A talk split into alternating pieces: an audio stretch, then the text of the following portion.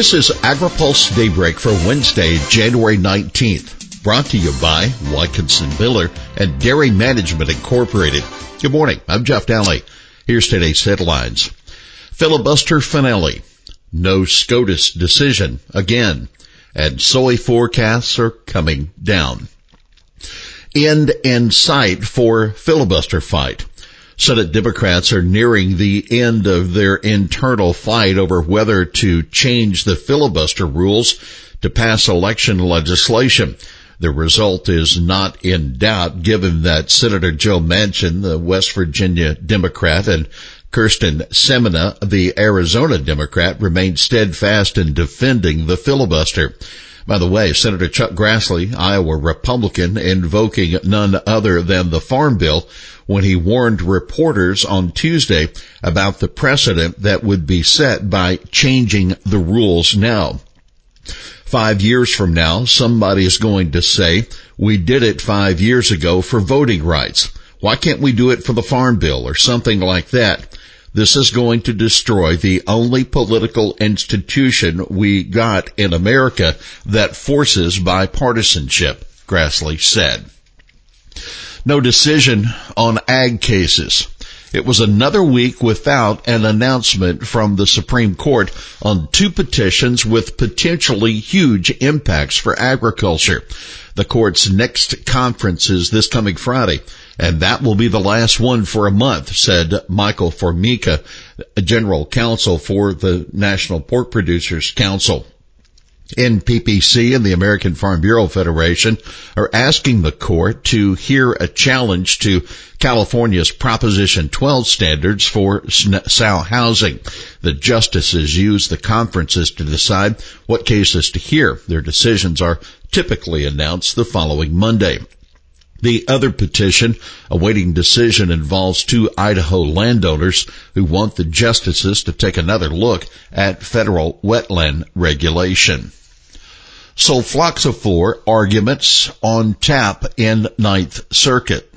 A federal appeals court hears arguments today and a challenge to EPA's approval of sulfoxaflor, which environmental groups and beekeepers say harms pollinators the Center for Food Safety, the Center for Biological Diversity, Pollinator Stewardship Council, and American Beekeepers Federation, as well as beekeeper Jeffrey Anderson, are asking the court to set aside the 2019 registration.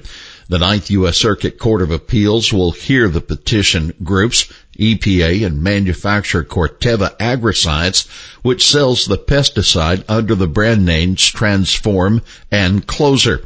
EPA has asked the court to allow the insecticide to remain on the market while it evaluates the risk it poses to endangered species. A California court ruled last month that the product cannot be used in the state because the Department of Pesticide Regulation did not adequately assess its risk to bees. We'll have more AgriPulse Daybreak after this. Located in Washington, D.C., Watkinson Miller has been providing legal services to the agriculture industry for more than 30 years. The attorneys at Watkinson Miller possess a unique combination of knowledge, skills, and experience working with commodity boards and their partner organizations and the U.S. Department of Agriculture.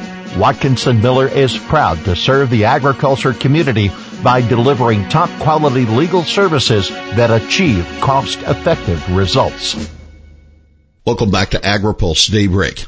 FAS lowers forecast for Brazilian soy harvest. The Foreign Agriculture Service Office in Brasilia has lowered its forecast for Brazilian soybean production this year to just 136 million metric tons. That's 3 million tons below the newly reduced forecast out of the USDA's Washington headquarters. Both the FAS estimate and the prediction last week released in the USDA's World Ag Supply and Demand Estimate report are down from the previous forecast of 144 million tons. Excessive dry weather in Brazil's southern states is a large factor in the new lower predictions, but heavy rains in the center and northeast also pose threats to soybean fields according to FAS and a new report. This could critically damage crops in Mato Grosso, the largest soy producing state, and Bahia, another prominent producer according to the FAS report. In Bahia, torrential rain caused massive amounts of flooding, damaging roads, bridges, and homes as well as cropland. You can check out this week's AgriPulse newsletter for a more detailed look at the impact of the South American harvest that it could have. We also analyze how redistricting could affect the House Agriculture Committee. Selling rice with an iPhone. Two retail stores and four online sellers in Taiwan doubled their sales of U.S. rice over two months during a promotion that offered an iPhone as a grand prize giveaway along with other prizes such as cooking timers, according to the USA Rice Federation. According to the participating importers, results of the campaign were impressive, yielding sales of more than 10,000 packages of U.S. rice, more than double sales during the non-promotional period, according to Jim Guinn, USA Rice Director of Asia Promotion Programs. In addition to medium grain rice, the predominant U.S. import here, one importer introduced U.S. long grain jasmine rice to local consumers for the first time. The U.S. sold 53,846 metric tons of rice worth $32 million to Taiwan, the 12th largest foreign market for U.S. rice in the first 11 months of 2021. U.S. cherry exports to India set to significantly expand. Count cherries as another U.S. commodity that will benefit from recent talks with India. The two countries have agreed to new phytosanitary protocols that will greatly expand U.S. access to the Indian market. That according to a report from the USDA's Foreign Agriculture Service.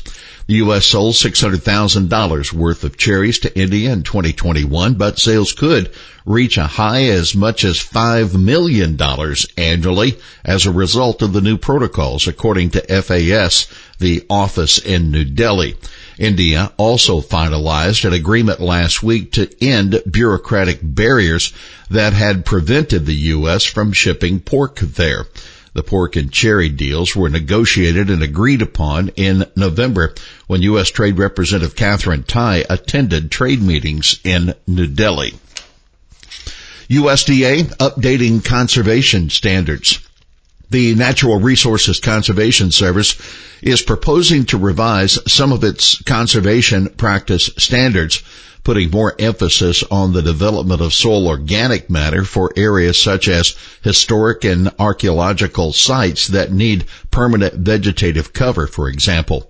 The agency mostly is proposing minor changes for clarity in the standards for surface and subsurface irrigation systems, ponds, residue, and tillage management in both reduced till and no-till systems, and subsurface and vertical drains, among others.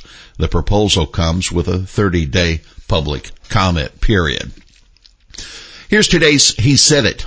West Virginia is rough and tumble. We're used to that. So bring it on.